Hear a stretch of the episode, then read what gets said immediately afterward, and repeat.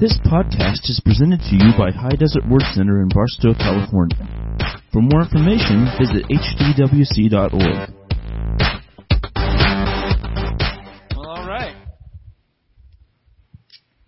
Well, let me put my guitar picks away and get ready to go. Uh, well, as Mom said, uh, Pastor Dave and my dad are not able to be here tonight, so you get the uh, the most handsome and bearded of all of the Samples. At least the most bearded, I can at least say that. I, uh, well, yeah, that's enough of that. And uh, you know what? Normally when I preach, I like to pick on my wife, but seeing as she did just push out a 10 pound baby, I will, uh, I will lay off of my wife for tonight. So, uh, maybe by the end of the night I'll have an, another target. But anyways, anyways. well, yeah, my, my mom fights back though, so we'll leave her alone. But, uh, anyways, anyways, uh, tonight, um, you know, it was a little bit last minute uh, when I found out I was to have to teach. Uh, so I was trying to figure out what what in the world should I teach on tonight. And I, I happened to be uh, reading through Titus uh, chapter two, and I don't think they'll put it on the screen, but uh, if you guys want, you can flip over to Titus chapter two real quick. And uh, this kind of gave me a little hint of what maybe I should teach on tonight.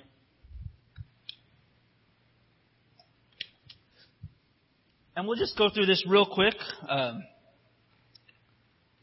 Titus chapter 2, and uh, starting in verse 2, I'm in the NIV here.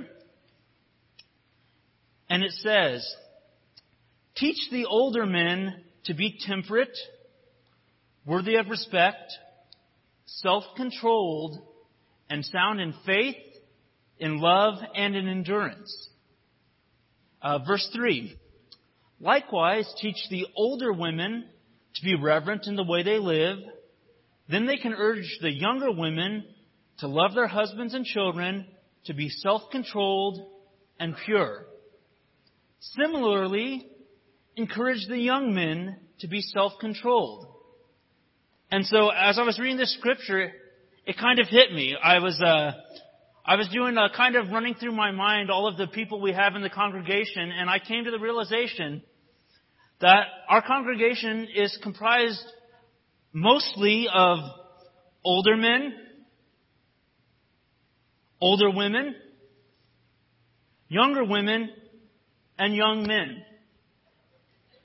And so, and so, from this scripture, it tells us what we should teach all of these people, and the one thing that it, that the, all of these four groups have in common is it says that we should teach them to be self-controlled.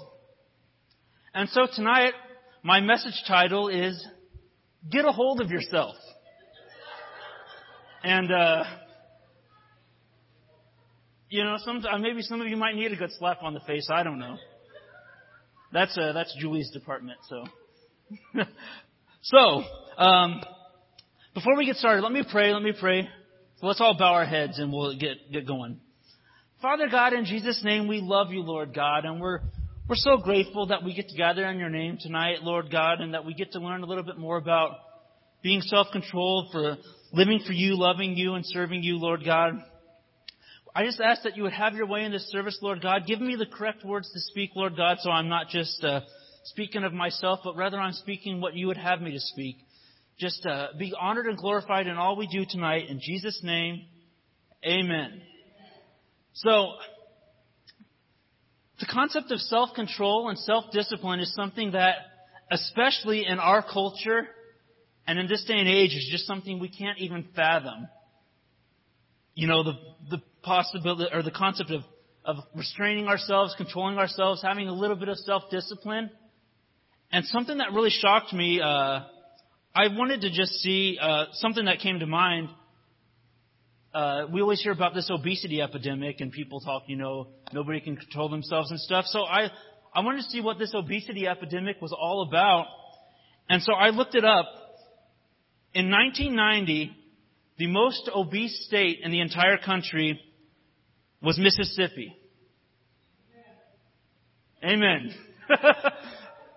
I don't know why I don't know why we're amen in that, but uh, Mississippi and 15% of the population in, uh, of Mississippi in 1990 was considered uh, clinically obese. Uh, you know, gross, uh, drastically overweight.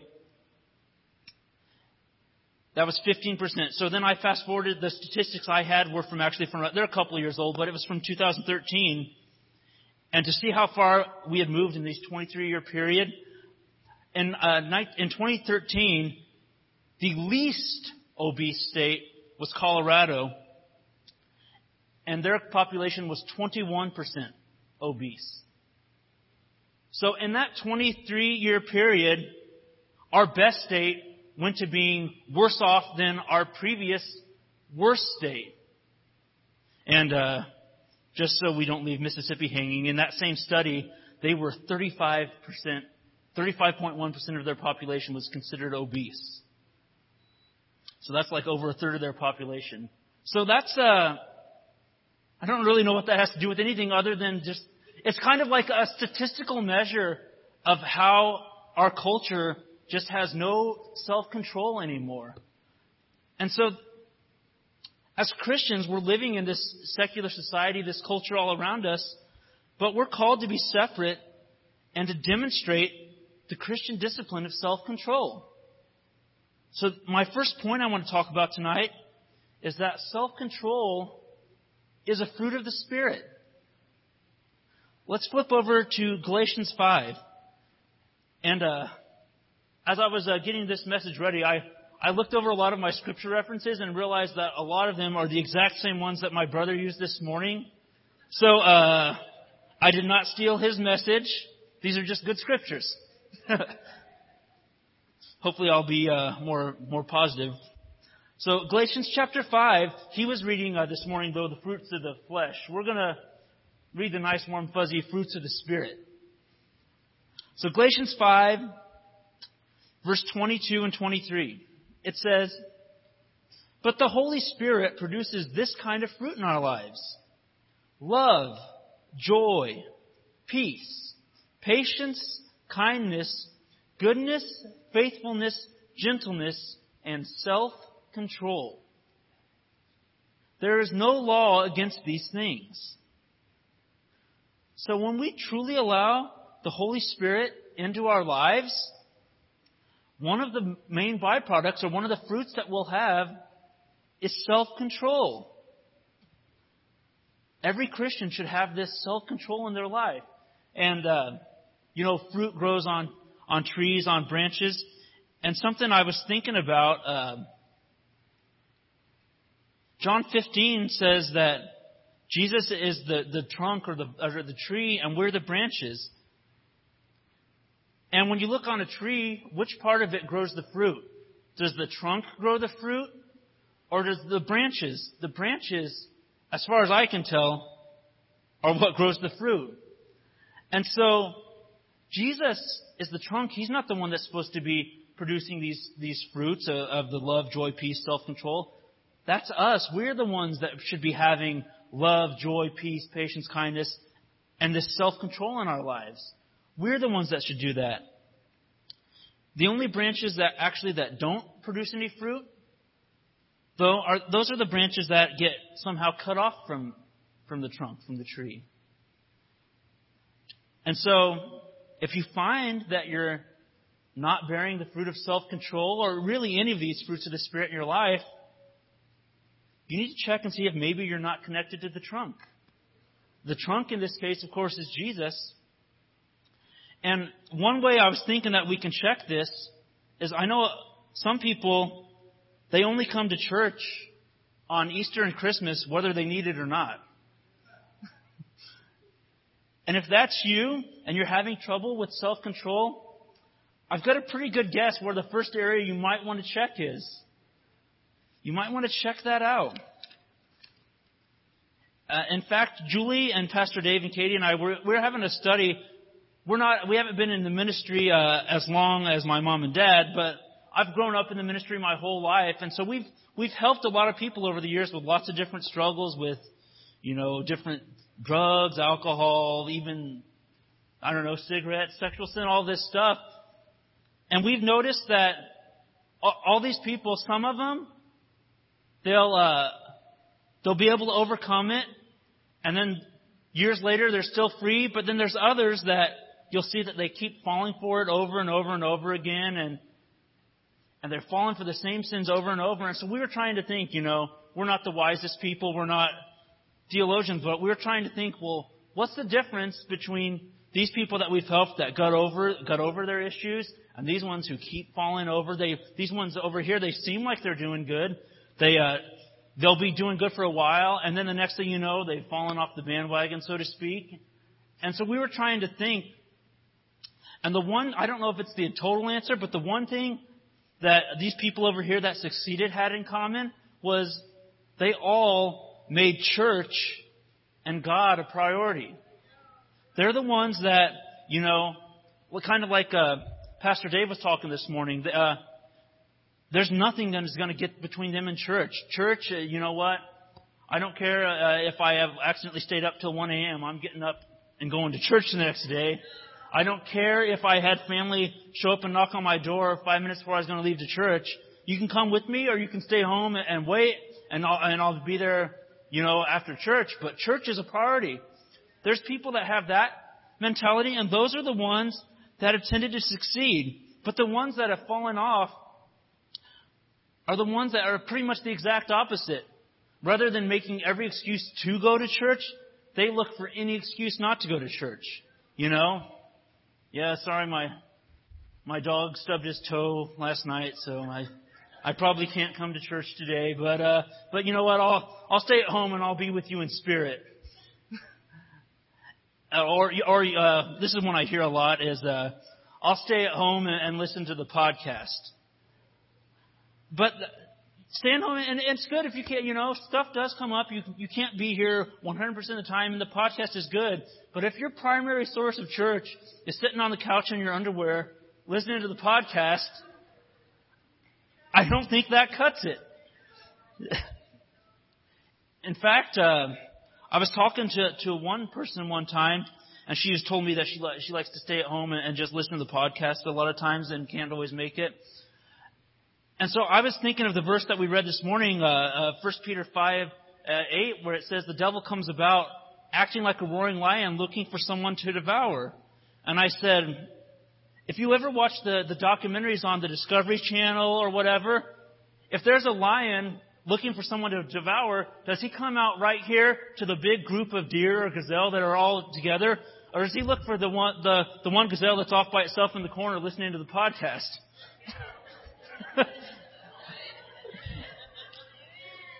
and uh, pardon me, I need some more. So there's there's you got to be in church if you want to really have this victory in your life, this long-term lifestyle of victory. Uh, Hebrews 10:25 says that we need to not neglect meeting together as some people do. Obviously, even back in Hebrews, you know, there Jesus had just uh, been resurrected a couple years earlier, and already people are looking for excuses to, to miss church because uh, the writer of Hebrews had to say, let's not, hey guys, let's not neglect meeting together. Encourage one another, especially now that the day of His return is drawing near. So it's not just about all of these spiritual benefits. Uh, the Harvard University, the the big uh, university, did a study and found that there are actually physical benefits coming to church. And I, I am talking about self-control, but give me a minute. We're talking, we'll get, we'll come back around. Um, Harvard University did a big, long 20-year study, and they found that people who attend church were one third less likely to die than a, than a similar group of people who were the same age, health, race, etc. They tried to rule out all of the variables, and these people that were living one third longer, the only thing that they had in common was that they went to church. But I, I wanted to, to see what this study was all about, and I looked into the study, and this study was not about the people who say they go to church and, you know, like we said earlier, they, they come on Christmas and Easter whether they need it or not. It said these are the people who come to two or more services a week.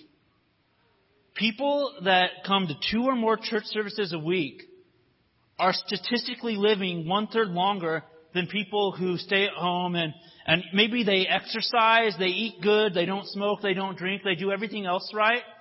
If that's, if that, if you take that same person and put them in church, they will still live a third longer because they, they control for all of these variables. Yeah, so that was really cool. So, I guess what that all has to do with is if you're not having the self-control in your life, you need to get in church more. Connect to one of our lift groups here or, or, or uh, you know, a small group where you're reading the Bible together. Take a few minutes every day to read your own Bible. You know, there's a concept. I know a lot of people uh, think that the, the Bible is just a good luck charm. If you keep it sitting on your table at home, it, it wards off demons. And I heard one preacher today say that if that's what you think, the devil's probably at home dancing on top of your Bible. because the Bible does you no good. It's not a good luck charm if you don't read it. In fact, the Bible, the the uh, the devil reads the Bible. We know this because he tries to use, he tried to use it to to trick Jesus, and of course it didn't work. He ain't going to trick Jesus. But your Bible does you no good if you don't read it. So don't think that if you just set it on the counter that you're protected from demons and omens and stuff. But read your Bible every day, even if you only have five minutes in the morning. Um, with I have two babies now, so I uh, sometimes I can't wake up first thing in the morning, but I can still take a five minute break at work and read it, you know, for five minutes in the afternoon, and that's better than nothing. There's no excuse not to read it. In fact, uh, on the way out out of the sanctuary, pick up. They've got. We all like to read the Bible together as a congregation, so we're kind of studying together. They got little scripture list on the back uh, back counter. Just grab one, and then you can read along with the rest of us, and we're all kind of learning the same thing. So you need to have self control, the fruit of the Spirit in your life. The second thing is without self control, we're left defenseless. You have no defense if you have if you don't have self control. If you say you have no self control, then how could you possibly say no to the sinful desires that all of us have? We're lying if we say we don't have them. Let's flip over to Proverbs 25, 27, and 28. This is, uh, this is one of my life verses that I've memorized this one and I'm still working on it more and more. But this is one we all need to, to put into our hearts.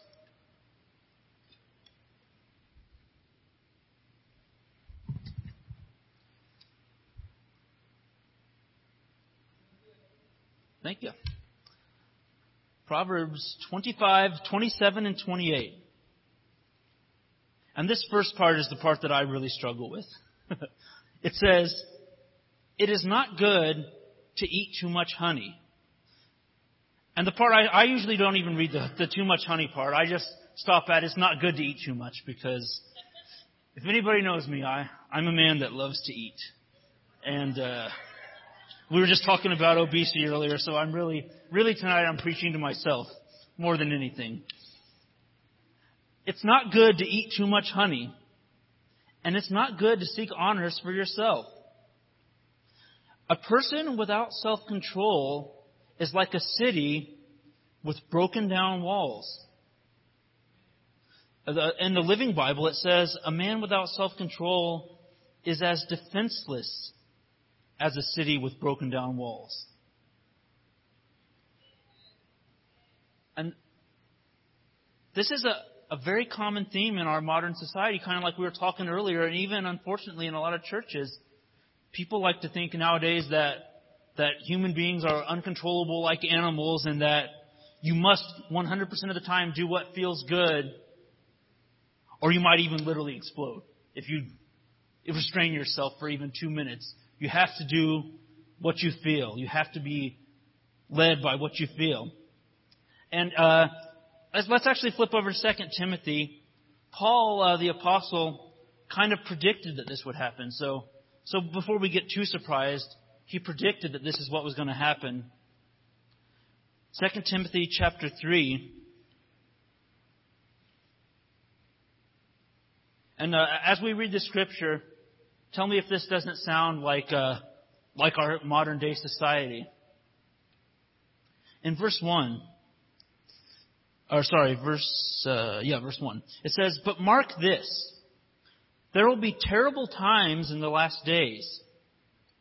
People will be lovers of themselves, lovers of money, boastful, proud, abusive, disobedient to their parents, ungrateful, unholy, without love, unforgiving, slanderous, without self-control, brutal, not lovers of the good, treacherous, rash, conceited, lovers of pleasure rather than loving, lovers of God. Having a form of godliness, but denying its power. Have nothing to do with such people. That's a, that's a very, very harsh scripture, but all of those things would, uh, would describe a good chunk of the people in our modern society and our culture. People have no self-control. All they think about is money. They're, they're boastful, proud. They disobey their parents. Unforgiving, slanderous. They don't care. They don't love what's good. I think there's another verse that says that they will say what's good is evil and what evil is good, which is just completely backwards. And then that one, it says they have a form of godliness, but deny its power. I was trying to figure out, you know, what that scripture meant one time, and uh, and then the Lord kind of brought it to me. I, I have a, a friend who lives in another state who's a minister, and he had just got back from actually a ministers' conference, and he was he was real excited because there was lots of good stuff that went on at this ministers' conference. But then he got to this one part of the story. Uh, while they were at the conference, there, uh, there was some famous actor who was proclaiming to be a Christian. And so uh, he got up to speak at this ministers' conference. And he's saying that he's a Christian. But while he's up there speaking in front of a room full of ministers, nonetheless, he keeps accidentally letting curse words slip out. And I, that kind of rubbed me the wrong way. I mean, even if you, you know, you weren't born in church, you think you'd at least have enough sense to, to not curse in front of a room full of ministers. But he's talking about how, uh, how the, you know, the Lord has really turned his life around and stuff. And so I asked my friend, I said, I said, Josh, what, what would you say the power of God, the true power of God does in someone's life? And we both talked about it for a minute, and we agreed that the power of God in someone's life would change them from who they, who they used to be. If you've got the true power of God in your, in your life.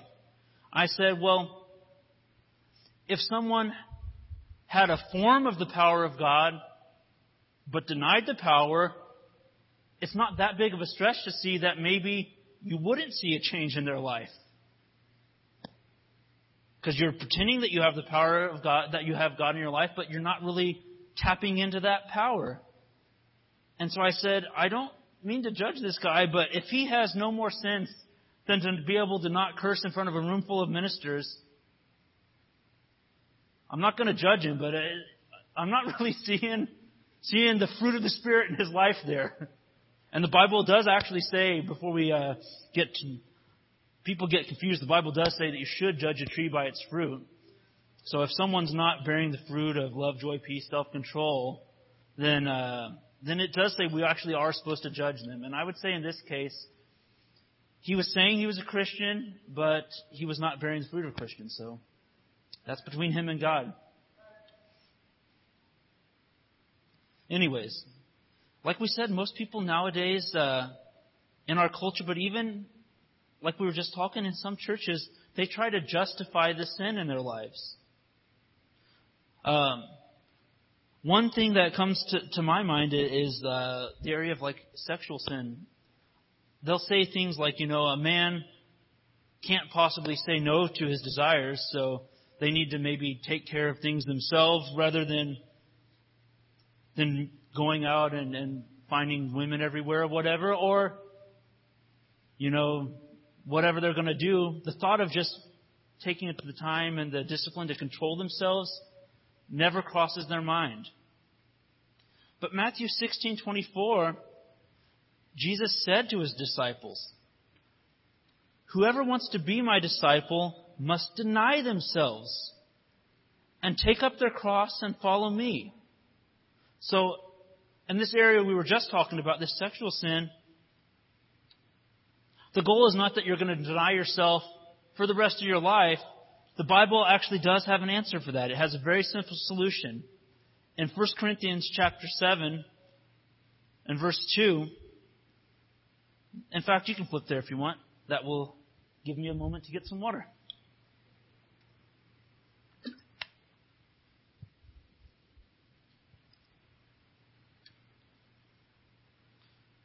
1 Corinthians 7 2. And it says, Because there is so much sexual immorality, each man should have his own wife, and each woman should have her own husband. In the King James it says, uh, Nevertheless, to avoid fornication, let every man have his own wife, and let every woman have her own husband. Uh, fornication is just, uh, the King James Bible was written like 600 years ago. Fornication is just a word that means having sex with someone that you're not married to. But the good thing about this is that fornication is the simplest sin to fix. Because I was thinking about it, almost every other sin in the Bible requires you to stop doing something. Uh, Ephesians 4:28 says, "Let him who stole steal no longer." So, if you're one who just really likes to steal, there's no way that you can make stealing biblically correct. You have to stop stealing. There's just no way around it. Uh, you know the the Ten Commandments: "Thou shalt not kill." If you just love killing people, you can't justify that by the Bible. And but but this one topic sex, with fornication, all you have to do is marry the person, and bam, it's instantly no longer a sin. You didn't even have to stop doing anything. You can continue on as you were. All you did was got married. It's, it's the one sin where you don't even have to stop doing anything. And so I, I know there's, there's kids here. I'll, I'll try not to talk here too long. But if you love someone enough to, to, to be over here with them, then I'd say you probably love them enough to marry them and make it right. Then you can do whatever, all you want. And then people, they always have excuses. Well, I'm too young. Uh, what about my career? We can't afford to get married. But Matthew 6:33 says that if we seek first the kingdom of God and His righteousness, righteousness means His His His right way of living. If we seek that first, then all of these things will be added unto you. So if you really are the one that takes the time to do it right, maybe you're a little bit younger, you can't quite afford it, you're, you know, 18, 19, whatever, God's gonna, not to let you suffer for doing things the right way. The Bible says you can't serve God in money. So if you're going after your your career and your and your degree or whatever, Nothing wrong with going after your career or your college degree or whatever, but if you're doing that to the detriment of living up to God's standards, then you're not doing it right. You can't serve God and money. God's going to take care of you if you do it His way. Get married. If you need help with your money, come to Financial Peace University. Julie and I love teaching people how to, to handle their money. And we didn't have a whole lot when we started off, but we learned in fact, uh, sometimes getting married when you're 18, 19 and learning how to uh, suffer through the ramen noodles and the, the grilled cheese sandwiches and stuff helps you grow together as a couple. So that's rather than wait until you're 35 and all set in your ways and then, anyways. I don't know. I just like talking about this sometimes. But uh, God's a just and a fair God. He wouldn't have have told us to deny ourselves if He didn't give us the ability to say no. So self control is a fruit of the Spirit. Without self control, we are defenseless. And then number three, a true Christian can say no to their desires. And this is where I like to say, I've got some good news and some bad news. The bad news is that God will never take away these sinful desires. Uh, we saw, and uh, Pastor Dave was reading first uh, this morning, 1 Corinthians ten thirteen, that it says everyone is tempted. Um, and don't think that you're the only one in the world that's not being tempted. These desires will always be there. Some of you, the, the struggles you had when you were a teenager, 19, 20, will be the same struggles and desires you'll have your entire life. And that's, that's not too much fun. The, uh, James 1 talks about temptation comes when we're led away by our own desires. So if you're praying, you know, Lord, take away these desires, you know, Lord, take away these cigarettes. I don't want to smoke anymore. Last time I checked, I, Jesus didn't smoke, so I don't think he has any need for your cigarettes. He's not going to take those cigarettes from you. That's the bad news. Some of you, these desires that you have now will never go away. But the good news, the good news is that He gives us the ability to say no to these desires.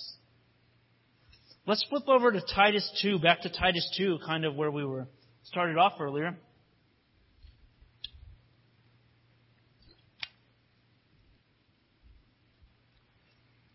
Titus 2, um, and these, these next two scriptures are two of my favorite scriptures in the whole Bible because it, it shows the depth of God, of God's love and His grace. Let's look at verse 11. And I'm in the NIV a lot tonight, so follow along on screen if you need to. It says, For the grace of God has appeared that offers salvation to all people it teaches us to say no to ungodliness and worldly passions and to live self controlled, upright, and godly lives in this present age. So, a lot of people get confused about the grace of God and they think that, you know, I've got the grace of God, so it doesn't matter, you know, the Lord saved me, I've got His grace, I can do what I want now because, you know, of His precious grace.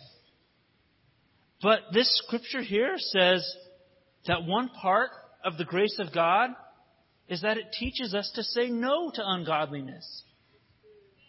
So, if your version of grace doesn't include the word no, then it's not biblical grace.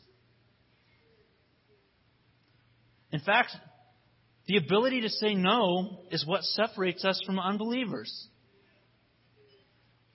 The same grace that saves us, it says, the same grace that gives us salvation, it gives us this special supernatural ability to say no that non Christians don't have. So, maybe these people out there, they literally can't. Whatever their desires are, they have to do whatever they feel. Maybe that's true, maybe it's not.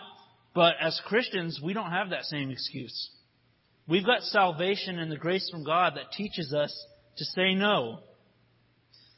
Uh, 2 Timothy 1 7 says God hasn't given us a spirit of fear and timidity, but He has given us power, love, and self-discipline. One of the gifts God has given us is this self-discipline, this self-control, the ability to say no. We're not animals who are, are, are governed by our desires and our wants. Uh, in fact, uh, the one I always think about this is my stupid cat Ralph. I was just talking to my brother-in-law Luke about Ralph earlier, and there's uh, there's old Ralph laying on the bed there.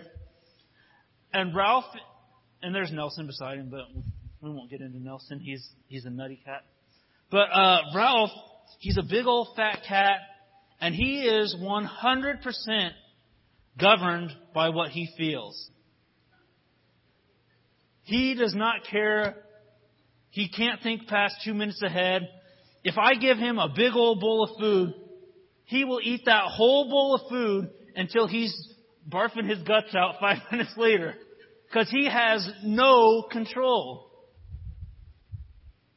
And that's how, that's kind of gross, but that's how a lot of people think we are. They think that humans, if you feel something, that we're just another animal like cats or whatever.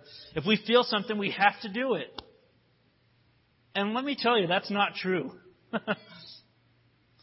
uh, Jude 1, verse 4, um, and we'll look at verse 10 in a second, but he talks about a lot of people have, have wormed their way into churches saying that God's grace allows us to live immoral lives. And that's not what God's grace does, like we just said. But verse 10, it says, But these people scoff at things they do not understand. Like unthinking animals, they do whatever they in, their instincts tell them, and so they bring about their own destruction. So these people who are saying that they can't control themselves, that they have no ability to say no, they're no better off than my stupid cat out there eating a big old bowl of food and then throwing up everywhere. But we're not like that. We have the grace of God which teaches us to say no. And just to, to kind of, we're going to get ready to wrap up here, but let's turn to Hebrews 10 to kind of give us a little bit more of a positive note here. Because that, uh, that scripture there uh, in Jude was just talking about people who bring about their own destruction. But Hebrews 10:39 it says but we are not like those who turn away from God to their own destruction. So those people he was just talking about, that's not us. We're not the ones who turn away to their own destruction. It says, instead, we are the faithful ones whose souls will be saved. So a true Christian is self-controlled. You know, despite what you may hear, you need to get a hold of yourself. Get a hold of yourself. The self-control is a fruit of the Spirit. If you don't have that self-control, you're left defenseless. And a true Christian can say no to their desires.